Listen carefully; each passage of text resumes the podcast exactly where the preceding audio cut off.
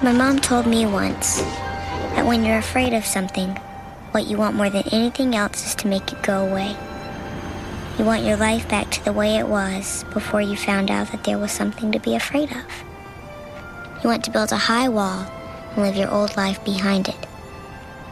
But nothing ever stays the same. That's not your old life at all. That's your new life with the wall around it. Your choice is not about going back to the way things were. Tom, thanks for coming. Your choice is about hiding or about going right to the heart of the thing that scares you.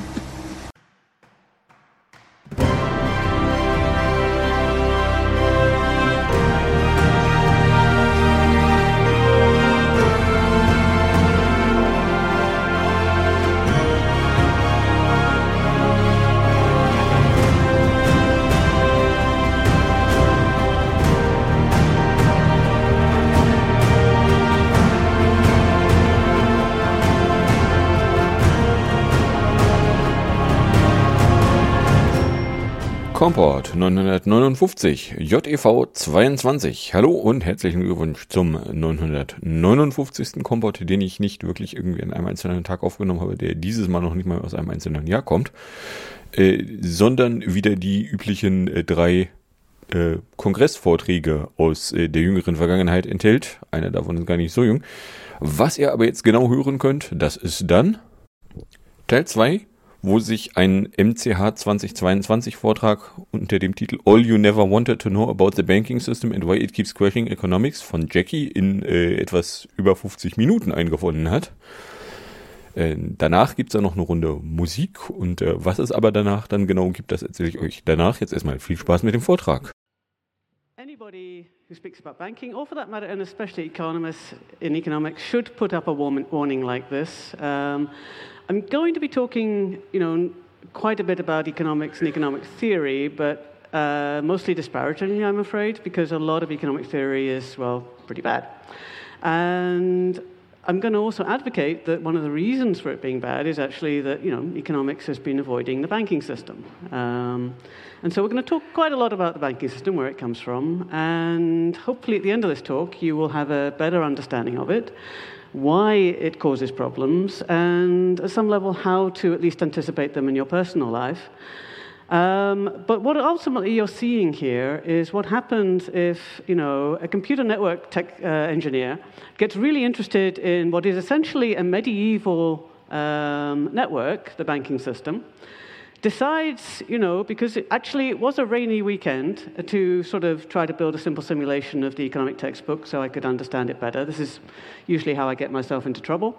And discovered that actually the economic textbook, the standard example, can't actually work as shown, which is kind of interesting to find in a textbook. So, you know, then I got a bit more interested in it and discovered how it really worked and talked to quite a lot of bankers who were surprisingly helpful um, and built what is, as far as I am aware, the first uh, banking simulation and economic simulation that actually faithfully implements the double entry bookkeeping protocol that the banking system uses. So believe me or don't believe me, you know, but I do think I have a fair claim to understanding how the system works just because I built a working copy. And you are welcome to uh, go to the public version of it. We do have a development version that's quite a bit further forward. Um, get it working with the latest version of Java, um, download it and play with it. And I warn you now, it's research code, so you may need to email me if you need some help doing any of that. But several long suffering classes at Reykjavik University have downloaded it, run it, and found out just how easy it is to crash the banking system. And it's at this point when I'm talking at economics conferences, I get, start getting very strange looks from economists. Um, so we'll start talking a little bit uh, about how the banking system actually works and you know, how we reproduced it and why it keeps crashing. Um, and just to sort of, you know, prequel it, I guess, what we did with the system I called Fred Threadneedle, once we got it up and working and had implemented double entry bookkeeping and, you know, could basically have multiple banks and look at the transactions between them, was we isolated it. So the problem with any form of economic simulation is you need to create some kind of flow of money around the system. You know, banks create loans, they create money in the process, we'll get to that in a moment. But somebody then has to repay that loan, usually us, but you know, companies take out loans all the time as well, so do governments. Um, governments quite often don't repay them, that can be a problem. Uh, and that money that you're using has to come from somebody. Well, it probably comes from a company, and that company has to hopefully be selling something for a profit to give you that money. And so you have to create these complicated loops of monetary flows. And that's quite difficult to do and still just figure out what is just the banking system's behavior and what is the economy's behavior. So we isolated the banking system very simply, actually, by just creating a borrower who was paid a salary by the bank uh, that matched the amount of money that they needed to pay their debt in any given simulation state. And we just looked at that. For, for a couple of years, all we did was just look at how banks behave if it's a completely closed system, not how it is in real life, and you know, borrowers are repaying their debt, and we played with different uh, regulatory frameworks and so on, and saw what happened. So, let's go back to where we began. The textbook uh, description of the banking system, still in the textbook, still in Wikipedia, and honestly, Wikipedia gets worse every time I look at it, um, originates with the British economist John Maynard Keynes, who is writing a report to the British Parliament in 1931 on the big banking crash that Europe and the United States is just experiencing. And he gives this rather convoluted example, and he makes a couple of assumptions. And one of the assumptions he makes, which turns out to be very important, is that there is only one bank. So that actually gets rid of a problem, which we'll talk about in a moment, which is, you know, how do you transfer money between banks? That's actually quite tricky. That's, as soon as you have to transfer money between banks, you run straight into consensus problems. And anybody who's done distributed computing maybe has heard of the Fischer consensus problem. It is impossible in that situation to guarantee that any two uh, asynchronously connected nodes can agree on even a single bit value. And the single bit value in, in question here is your bank account, and people generally get very upset if that does not match what they want it to. Um, so, you know, that problem has to be solved. So Keynes basically said, don't worry about that. We'll just look at this, you know, money creation thing that they do.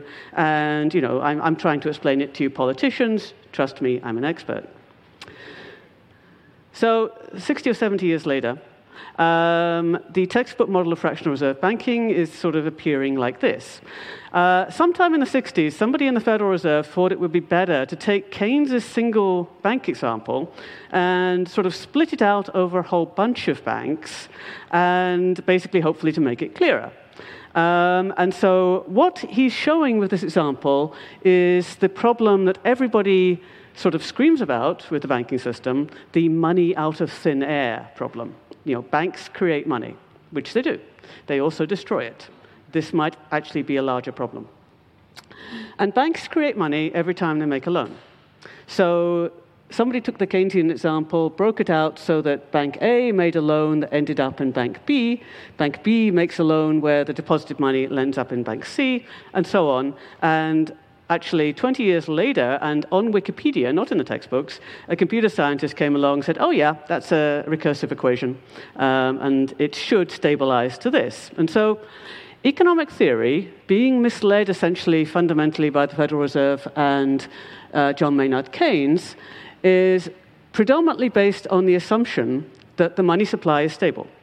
It might go through an initial expansion theory, theory, um, phase, but you know this is back sometime in the 1700s, 1800s. Um, but now it's stable, and so we can ignore it. You know, we have a stable money supply. We know that you know supply and demand and market trading, which we've based all of our sort of systems on, is a function of the money supply. I mean, prices depend on the amount of money you can pay for something. Demand is expressed as money, um, and the supply. But we're just going to assume the money supply is stable, and that will be fine. And maybe if the money supply was stable, it would be. I don't know. Um, we've actually run, we can run uh, simulated economies with very stable money supplies. I'll talk about that in a moment. And we still have problems. Um, so there's more going on with this than just the banking system, for sure. But let's start with the thing that we can easily focus on. How do we know the banking system isn't stable? Well, um, Keynes didn't, uh, or he kind of did, actually. If you look at the numbers in the back of the report, he's got about 10 years of economic data, and you can sort of see that it's changing. Um, but they didn't really have statistics in the way we have them now. Whereas now you can go to pretty much every central bank in the world and you will find either an M2 or an M3, a money supply series. And for every single country, it will look something like that, uh, continuously expanding, but this is the fun part expanding at different rates. This is a problem for the euro. Um, each banking system in each country, and sometimes in different parts of the same country, which also causes problems, it tends to expand its local money supply, its local lending supply at a different rate. Now, this is a very, very slow system. By human standards, it's glacial. All the interesting behavior in it is actually linked to lending. And loans can be quite long. You know, a typical loan period if you're buying a house is, you know, 20, 25, 30 years. Go and look at the annual reports of all the companies these days. They've all got, you know, 30, 40 year loans on their books. So the behavior evolves over time with the lending, and that takes decades. So a common theme in economics over the years, and something that cryptocurrency latched onto, is that we would like to have, you know, fixed currencies that have the same value with re- respect to each other because this solves a lot of problems. You know, if I'm running a, restaurant and I'm trying to import spices every month and I'm trying to price my meals accordingly, well, it'd be nice if those prices stayed the same. And of course, they don't because foreign exchange happens and banking systems are expanding the money supply at different rates. So, you know, there's always these, you know, changes going on in foreign currency. So, you know, every so often, basically, economists try, they've tried with the euro, and they used, to, they used to be trying with something called the Bretton Woods Accord to fix currency uh, relationships to each other across the different currencies. And this is okay for about 10, 15, 20 years, depending on the expansion rates, but ultimately it's destined to break and because you know they're all expanding at different rates. Think of a carpet. Think of a carpet where the threads of different parts of the carpet are expanding at a different rate. That's essentially what's happening when you're looking at different uh, banking systems. And this is the UK. Um, the UK was a three times a decade country, you know, and I, I, tend to measure it by how many times in a decade the money supply uh, increases the US up to recently was a two times a decade country. Um, stability is sort of like the two to three value. The Germans are very stable, so the Japanese. They're down at like 1.25. Um, the Russians, well, uh, they've had to revalue the, Euro, the ruble, I think, about six times the last time I checked. Um, everybody else is somewhere in the middle. Um, it's quite interesting that from 2009 onwards, uh, the UK sort of stabilized and then is increasing again. Um, I don't know what it means. I don't know if it was deliberate or not, um, but it's changing something very fundamental in the entire economy. All right, so how does this actually happen? Well, these guys discovered statistical multiplexing. They discovered it uh, essentially in the 14th century or so. Um, banking is based on a very old technology, I would say protocol basically, called double entry bookkeeping. And in computer science words, double entry bookkeeping is essentially a single error correction detection protocol. So from the perspective of people who have to run companies and want to sort of add up all the numbers and make sure that you know nobody's committed any fraud and that they've bought about the right number of things, it's a nice simple way to do that and correct any errors. And essentially, the way it works is you take two people, you give each of them a book, and each transaction the company makes, whether if it sells something to somebody, if it buys something, both people write an entry in their books. At the end of the day, they add up the totals, and hopefully they are the same. If they're not, at least the problem is localized. So the books are classified as assets or liabilities and equity, and the operation is called a debit and a credit, except that the meaning of debit and the meaning of credit mathematically changes depending on which side you're on. The way to remember this, if you care, is the right hand side is what you think it is, credit adds, and the left hand side isn't. On the left hand side, a debit adds and a credit subtracts. And because that is done that way, it works. It's actually quite a nice system. So, back in medieval times, uh, the goldsmiths basically sort of started setting up and providing places to store gold for the rich people. Let's face it, it wasn't a large number of people who had gold in those days. And they were using double entry bookkeeping to do this. And so you would turn up, you would deposit your gold, and you would get um, a single, uh, basically a depositor account in there, and they would give you a chit um, looked like this back in Sweden in the 1700s. And that chit would basically say, I have a deposit of gold with this gold keeper. Now, here's the thing with gold it's not like a pawn shop. You're not going in there saying, Here's my shirt, I want my shirt back. You're just going in and saying, I want a certain quantity of gold back, and I don't really care, you know, whose gold it was originally, just as long as I get that back, right? It's perfectly reasonable. It's also the 1700s. It's 200 years before anyone is going to invent police services. So basically, the rich people realize quite quickly, I imagine, that they are now going to a well known location, taking out a heavy, uh, valuable metal, and trying to get away without anyone noticing. So, very quickly, uh, people stop going to the goldsmith and start just signing these chits over to each other. So basically, you know, you would give it to your friend, it's yours. And this very rapidly evolves into being cash money. Obviously, that makes sense. And meanwhile, the goldsmiths are kind of like, okay, well, we've got all this gold here, nobody seems to be coming in for it, right? Um, okay, I mean, you know, let's be honest about this. They were probably the hackers of their time. Um, you know, what can we do? Well, we can make short term loans, right? Why not? Nobody wants it. We'll, we'll, just use our nice double entry bookkeeping technology. We'll write 30 in the loan ledger, um, and we'll charge some interest on that so we get something for ourselves. We'll make a liability deposit for them, and we'll give them a chit for you know 30 more gold. And as long as not too many people come in on any given day and want their gold back, that's going to work just fine. And it does, actually.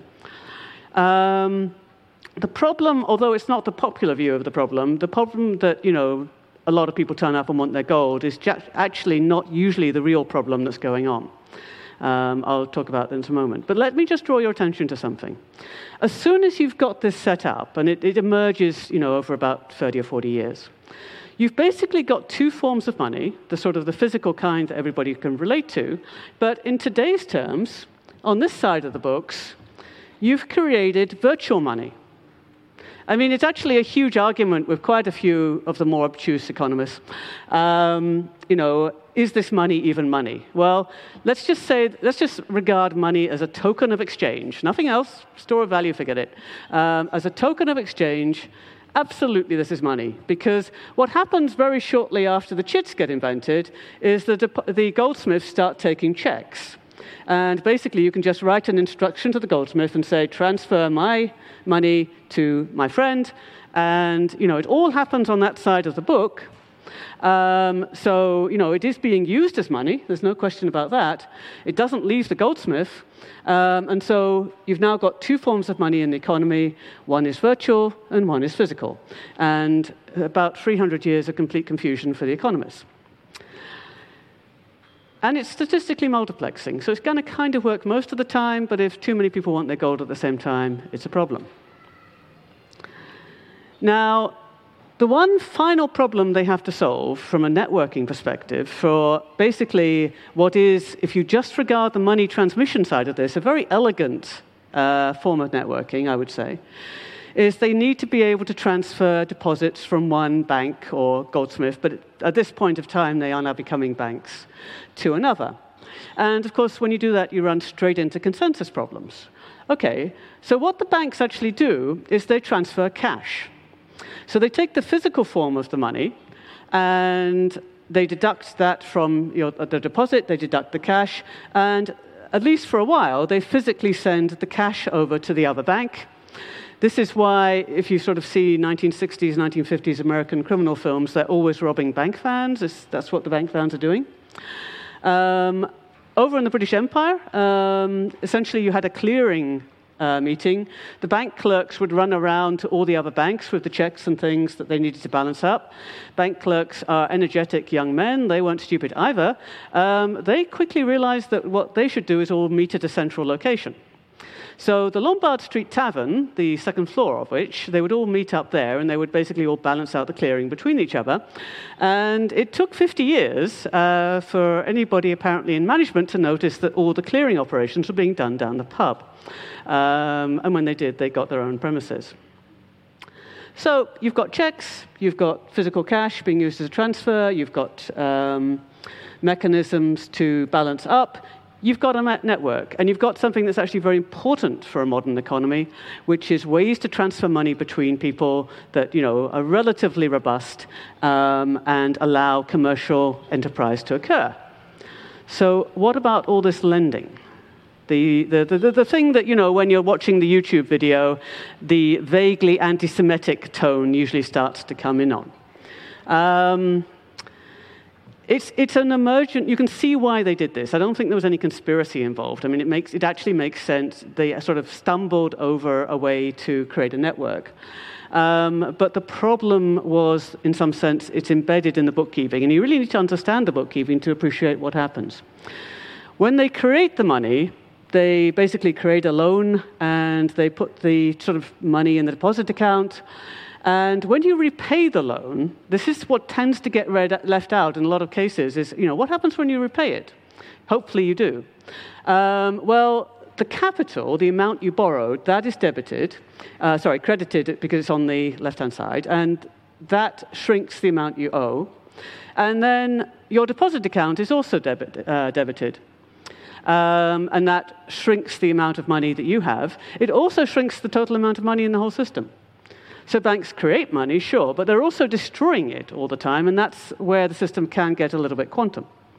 And then when you pay interest, well, that just basically is a transfer from your account to either the bank's account or somebody else's account if it wasn't a bank that lent you money in the first place. So, what goes wrong with this system? Well, what happens if you don't repay the loan? That's this last one. The bookkeeping is straightforward. You uh, credit the loan, you write the loan off. Hopefully, there was some collateral with that, which you can take and sell and recover your money as a bank, but that might not work so well. You strictly then have to debit your profits. You basically write off that amount that you owed, that, w- that was owed to you. You're not going to get it back unless you can sell the collateral. So you deduct that from your profits. Okay? what happens if there aren't enough profits? And also, by the way, you've just destroyed some money, because profits are also money, it's just the money that the bank earned and what you're doing. Well, this is fundamentally what causes a credit crisis. It's the economic consequence of an interruption in the credit supply from banks. I mean, it could be there are other people in the economy lending, but it's only the banks who interact directly with the money supply. And so, if the banks stop lending and they stop creating money, and the money supply starts shrinking, that has global and very unpleasant economic consequences. So the expanded accounting equation basically says that loan defaults are treated as an expense.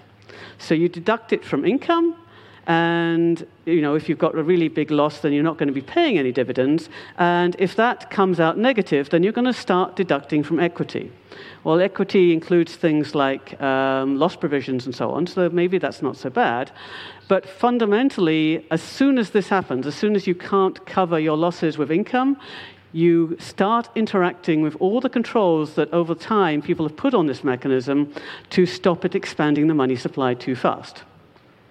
Because we know what happens to a, to a country where the money supply expands without any regulation. It's called the Weimar Republic, the Weimar hyperinflation, the Zimbabwean hyperinflation, the Icelandic hyperinflation of uh, 1970 to 1982. Um, it basically, that's actually the quickest and fastest way to destroy the entire financial system that anyone comes up with. And the social consequences usually afterwards are disastrous. Okay, so how bad can it be? How much loan defaults can the banking system absorb in a year? Well, and that's the problem. And the math is very, is surprisingly easy to do. Um, so I don't know why this isn't pointed out more often, but it doesn't seem to be. Banks' profits are essentially take the total amount of interest they can get on their loans, take the total amount of interest they have to pay on their savings accounts. So you know, banks don't really make profits in the way that a lot of companies do. They live on the spread between lending and uh, savings. So this can vary a little bit, but you know, 4% is not an unreasonable figure for how much, on average, uh, a bank is making in terms of interest. Generally, banks, you know, they might charge one person 10% uh, because they think it's a really risky loan. They might charge a company that's really stable only 3%. It also depends on what the central banks are doing with the, the interest rate. But they care about the spread, and the spread will be about 4%. So back of the envelope calculations assume that 3% was going to cover, you know, salaries, dividends, big bonuses at the end of the year, nice parties and so on. Well, you've got 1% to cover your losses. Uh, the industry figure is 0.75%. Okay, so we have a critical system, system that our entire economy depends on, a system that if it uh, breaks in any particular way will destroy an entire society and has done on several occasions. Uh, and its fault tolerance is about 0.75% every year. Great. Would not pass design class. It wouldn't. But, you know, it never got designed. It got emerged. Um, you know, humans being humans, doing what we do best. Try it and see. So uh, you can, depending on the country, look at sort of some of the evidence behind this. Um, now, I'll talk about this again at the end of the talk, but um, a continuing problem, which you see with a lot of economic figures, is they don't factor in any of this money supply expansion stuff, right? So, this is the chart for how much net write offs US banks have done over the last 30 years. And when you're looking at it, you have to kind of squint and go, okay, 30 years ago, the total money supply was about a sixth what it is now, right? That's the money supply. Uh, back, you know, in sort of 1986, it's just past the two trillion value, and so as a proportion, a $2 billion write off level is actually a much higher percentage of the total money supply back in the 1980s uh, than it will be the following uh, decade, and especially uh, now. But you can see that, you know, these uh, basically the, the driving mechanism of a recession is these losses, you know, being very low and then suddenly increasing above the point that banks can absorb them. Now, it depends a little bit on how bad the situation is, what your central bank will do.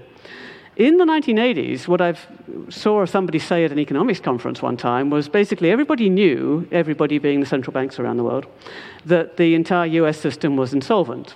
I mean, it's a bit of an exaggeration, but it was kind of what was going on. They'd made a lot of loans to South America, and the South American governments had all de- uh, de- uh, defaulted on it.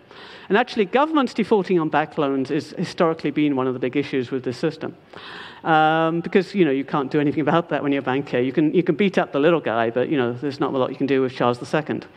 Um, so uh, basically, everybody sort of ignored that, made whatever tolerances they could, and eventually the system got to the point where it could drain out the losses from the system, and it was pretty stable for the 1990s. And then the internet bubble happens.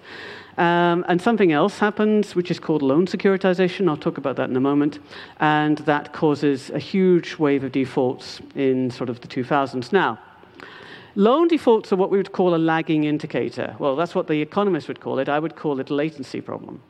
Somebody defaults on their loan, they stop paying their interest, they probably stop paying their capital as well.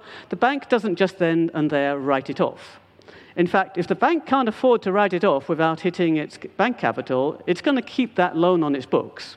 This is the so called zombie bank phenomena, where a bank has a lot of bad debt, it's making a little bit of money on the interest perhaps, and it can't make any new loans because the rules won't let it. Uh, common in Japan in the 1990s and also in Italy now. Um, so the banks will sort of bleed off these excess periods, and that's why you see this sort of net write off thing actually lagging the main event of the recession as well. So in 2008, the credit markets froze in 2008, but the write offs didn't really peak until a couple of years later. So one of the problems in the entire system is latency and various um, accompaniments for that. So to understand what the central banks are going to do in any given situation, um, basically, they will act to protect the banking system. And rule zero is money must not shrink. Rule one is that debts must be repaid because if they are not repaid, the money supply will shrink. And rule two, which is what the politicians have told them, is inflation should be less than 2% a year. Only they don't really have any way to do that. But, you know, we'll, we'll ignore that problem for a moment. Why must the money supply not shrink? Well, because the last time it shrunk in a big way, it destroyed the entire world. Not exaggerating there. You can draw a straight line between the US banking system essentially collapsing and the money supply in the US shrinks by a third in the Great Depression. Now, you'll still see economists saying, no, no, no, it didn't. Really, it was the Fed's fault. Actually, no, it wasn't. Um, when economists say the money supply didn't shrink in the Great Depression, what they're talking about is that asset money, the semaphore money, the cash money. That actually does stay the same. It's the liability money that shrinks. As bank after bank in the Great Depression went bankrupt and was just wiped out, the money supply progressively shrunk. Well, in a market based economy, prices can adjust in that situation. Prices will go down, salaries will go down. That is painful, but it is an adjustment. What doesn't adjust is the critical thing. What doesn't adjust is debt. We have no good way to adjust debt repayments, especially from the banking perspective, because the banks are stuck there, right? If they change the value of the loan outstanding, they've also shrunk the money supply. So they're stuck with this. And so as the 1930s progressed, more and more banks failed. More and more companies were unable to repay their debts. More and more banks failed because of that, and the entire system basically reaches bottom in 1933 when Roosevelt intervenes, revalues the value of gold, and kind of kicks the banking system off again. It was probably about to be do it by itself anyway. I mean, the system is somewhat resilient, but the social consequences are enormous. One of the social consequences was that during the 1920s, the New York banks had made a lot of loans to Germany to help the Germans recover, the Weimar government then.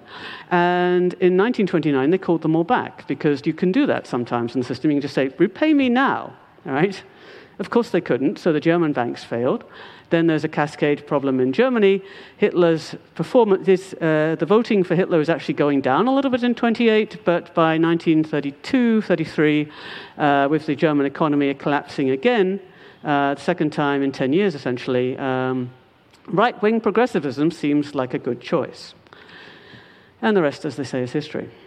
Okay, so it's not a very stable system. It's got terrible fault tolerance. Just for the record, is it possible to have a stable banking system? Well, yes, we can run a simulated stable banking system under very peculiar conditions, which would never exist in the real world. Um, all account transfers have to occur within the same bank. That's an interesting one. Uh, if there are unbalanced flows between the banks, that creates what we call liquidity problems. You know, one bank has, doesn't have enough asset cash to um, pay their depositors, and another bank has too much. And actually, loans will do this all by themselves. Um, I'll show you in a moment.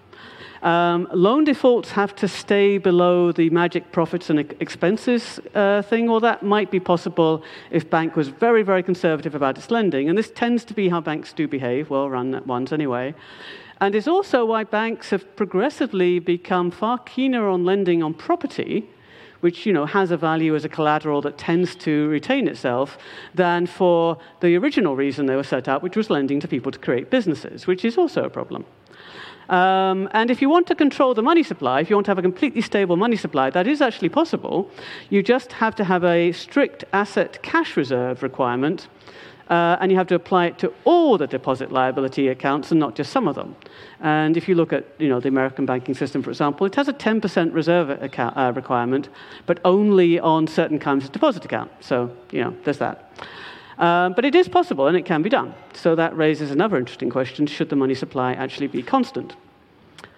It's a good question.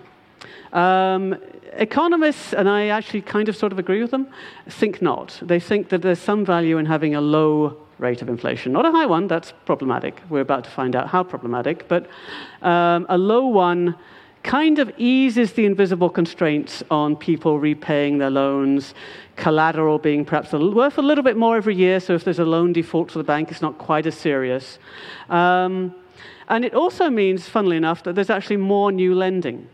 So if you look at the amount of new lending, you can have you know, new loans, assuming you've, got, you've regulated the system to not expand too fast, can either come from somebody repaying a loan, and so the bank's got a little bit more lending that it can do to somebody else, or it can come from the expansion of the monetary money supply. And if you look at the numbers, actually, you know, for especially short loans and a reasonable monetary expansion rate, the US is about 7% a year, or at least it was.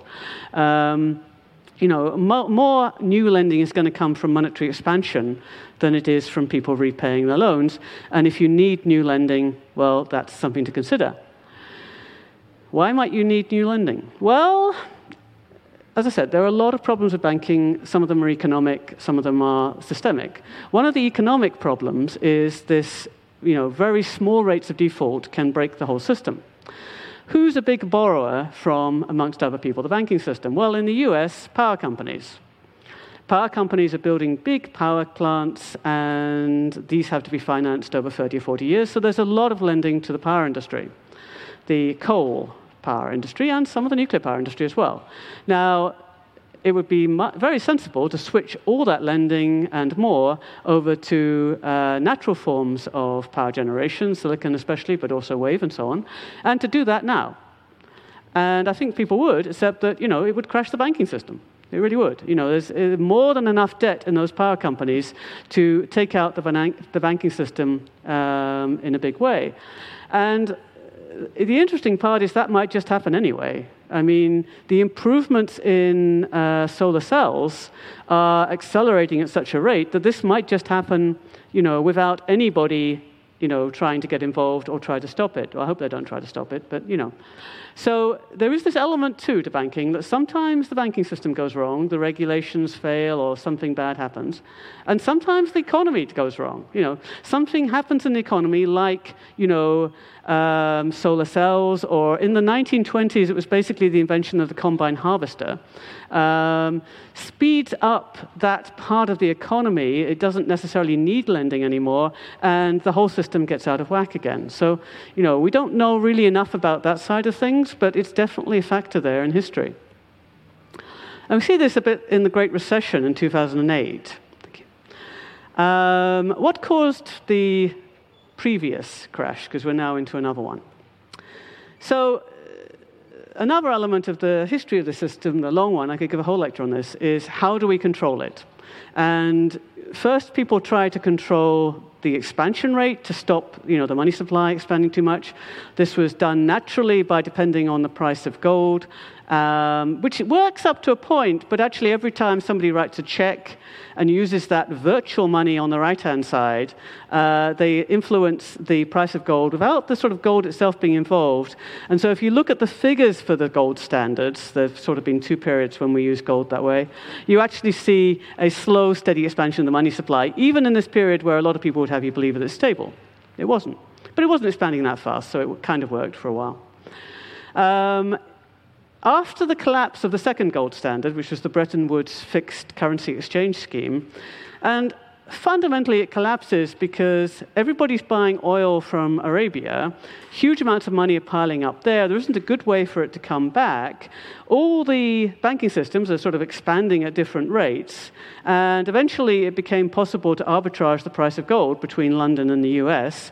And that lasted for about three days before Nixon was told to pull the US out of the Bretton Woods scheme. For the next 10 years, the system kind of freewheels, which causes a lot of countries immense problems, um, and Iceland in particular has a hyperinflation because of that. Um, and then the Basel capital controls emerge in the 1980s. And Basel capital effectively shifts regulation from the reserve requirement on the left to the uh, capital uh, on the right. And capital is a few things.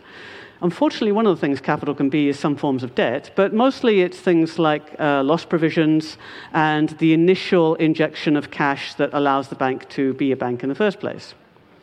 So, okay, that's fine. It actually works quite well as a regulatory framework.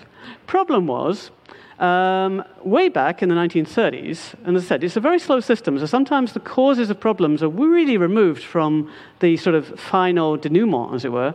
Um, the US, as a Great Depression measure, brought in something called loan securitization. Loan securitization is basically allows a bank to take a loan that it's made, created some money with, and just sell it to somebody else. I mean, it's a decent investment, a loan. You know, a treasury is a loan. So Fannie and Freddie Mac did this for decades at a very slow level. It didn't do anything particularly bad. It probably helped the economy. It slightly increased the total amount of debt available. And then computerization comes in in the 1980s and 1990s, and it suddenly becomes possible to do it on large scale. And Salomon Brothers is actually the sort of company that kicks this off. And suddenly there is a lot more debt in the system. Because up till that point, with traditional fractional reserve banking, without it really being explicit, there was always this one to one relationship between the amount of debt and the amount of money. And loan securitization broke that completely, and suddenly you had a lot more lending and you know, a certain amount of money. Think of it as a water system. Okay, you've got pipes. The pipes are loans. Money is flowing around them. You increase the total number of pipes, but you leave the amount of water alone. That's what loan securitization is. And suddenly the pressure starts going down. And at some point in the system, there isn't any water flowing at all, and that's where the loan defaults start. And basically, that was the 2008 crash. It takes a while to build up. Because fundamentally, debt is an asymmetric network flow. Um, by asymmetric, we mean that more is going in one way than another. And this is where, you know, I came in as a network engineer and goes, okay, that's interesting because, you know, in computer networks, when we have that going on, it usually causes quite a lot of problems. And it does in banking networks as well. Um, the loan securitization broke some sort of things that the banks were doing without even really, you know, telling anyone. One of the things banks do is try to keep all these money flows on their books. They would rather there wasn't any interbank you know, flows. You know, they want their lenders to basically um, be basically perhaps working for a company that's also borrowing from them. And so all of this money just stays on the right hand side, no cash involved, everybody's happy, all right? Um, and they will make decisions accordingly. So quite often you'll be told, you know, if you want to borrow from a bank, you need to have your account, you need to have your salary paid into us, and that's, that's why. Okay, um, loan securitization just let them sell these loans willy nilly across the system. So it set up all these cross bank flows. And after a while, you know, what happens basically if you know, you've got your borrower here and they take their loan over to some other bank? Well, they're paying back more than you originally gave them. And Bank 3 starts losing its cash. You know, without Bank 3 have any control over this, Bank 3 is seeing a continuous flow of money back, back to Bank 2, basically the interest rate.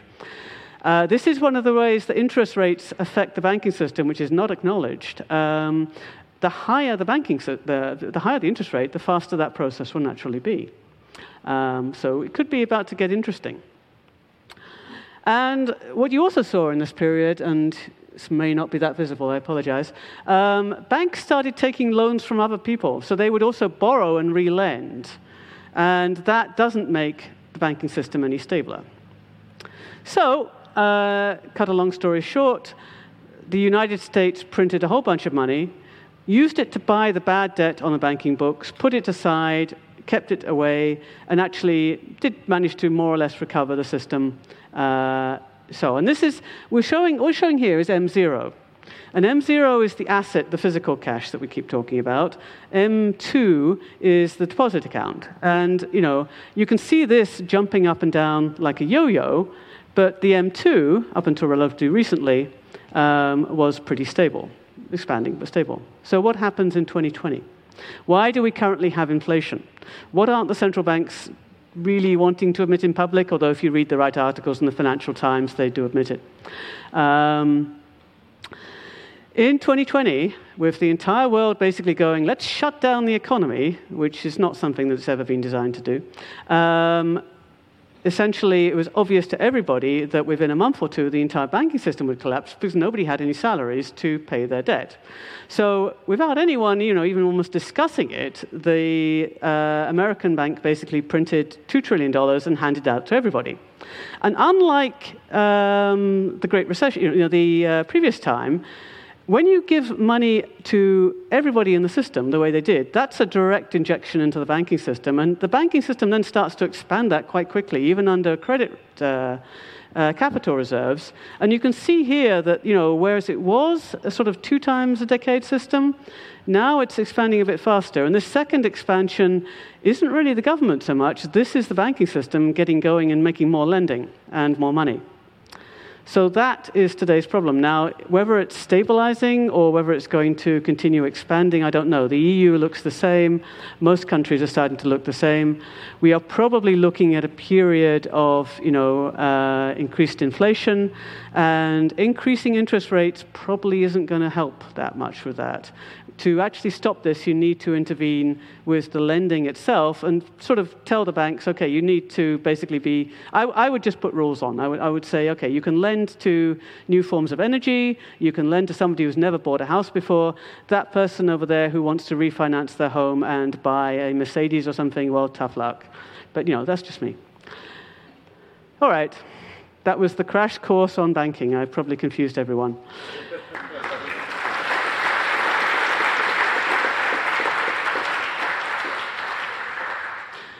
How can we get involved with this? Because uh, I can tell you now, um, economists, honestly, I'll skip through all this, sorry. If you want to see it, it's, uh, it's interesting, but we're out of time. Um, economic models, and they have them, are terrible. I mean, it's beyond uh, pre Copernican. Um, we are talking, uh, you know, the best way to describe existing economic models is they are trying to fit a very short ruler to a very long curve. And it's even worse than that because there's a whole sort of set of papers basically called calibration, which is, you know, how to get your model to, you know, fit the data that you're getting. And yeah, if you take a short ruler and you've got a system that's sort of doing this, you can fit it. It's actually more doing this, to be honest, but anyway. Um, you can get it to fit the data for a certain amount of time, and then, you know, it stops. They're not going to get out of this on their own. They really aren't. They're trapped in basically textbooks that are presenting them with falsehoods about how the whole system works, a very complicated system, and no tools to analyze it properly. So I feel quite strongly that we, sort of as computer scientists, as network specialists, as programmers, and it is quite fun actually to build economic simulations and crash the banking system, um, need to basically provide them with tools. And there's a huge amount of work to be done. And if you want to be sort of, you know, talk to me about how perhaps we start organizing this, please catch me after um, the talk. Uh, by all means, play with Threadneedle if you want. If it doesn't work for you, call me, I'll uh, get you up and started. Um, it is free for non commercial use, and if you want to do something commercial, we'll figure out some way. Other than that, um, one thing we could all do, and I would advise you to do it just personally, figure out for the country you're living in what your monetary expansion rate is. Is it two times? Is it three times? Is it four times? Whatever and then start a movement to correct all financial numbers for expansion in M3, and especially government debt. Because there's this constant thing of, oh my God, the right wing people say, the government is spending more and more. And it is, because there's more and more money in the system every year, and so they get more and more tax income because of that. They're fairly hooked into the whole cycle. And yes, they're spending more, but prices are going up. And, you know, if you actually look, for example, at how much the US government is receiving as a percentage of the total money supply, it's getting smaller every year. And I could give a separate talk on why that is, and it's essentially because money is piling up in the financial system and can't escape into the other system. So we get more and more rich people, or actually we get fewer and fewer, but they're more rich. And, you know, the government's getting actually less money to spend every year as a proportion of the total money supply, and nobody's really sort of thinking things through in that level. There is a fair amount of correction of, you know, they will correct for inflation. Well, that's fine, but you know, the thing with inflation is we're producing more and more every year as well. So it's a bit of a misleading statistic. Um, it's a function of both the amount of stuff and the money supply. So I think just correcting by the money supply is the way to go. Um, or they correct by GDP, and yes, that's another slew of problems. So at any rate, if you would like to be involved in a sort of open source movement to try to develop economic models that are actually based on real economies and not fantasies, uh, get me after the uh, talk. Thank you very much for listening.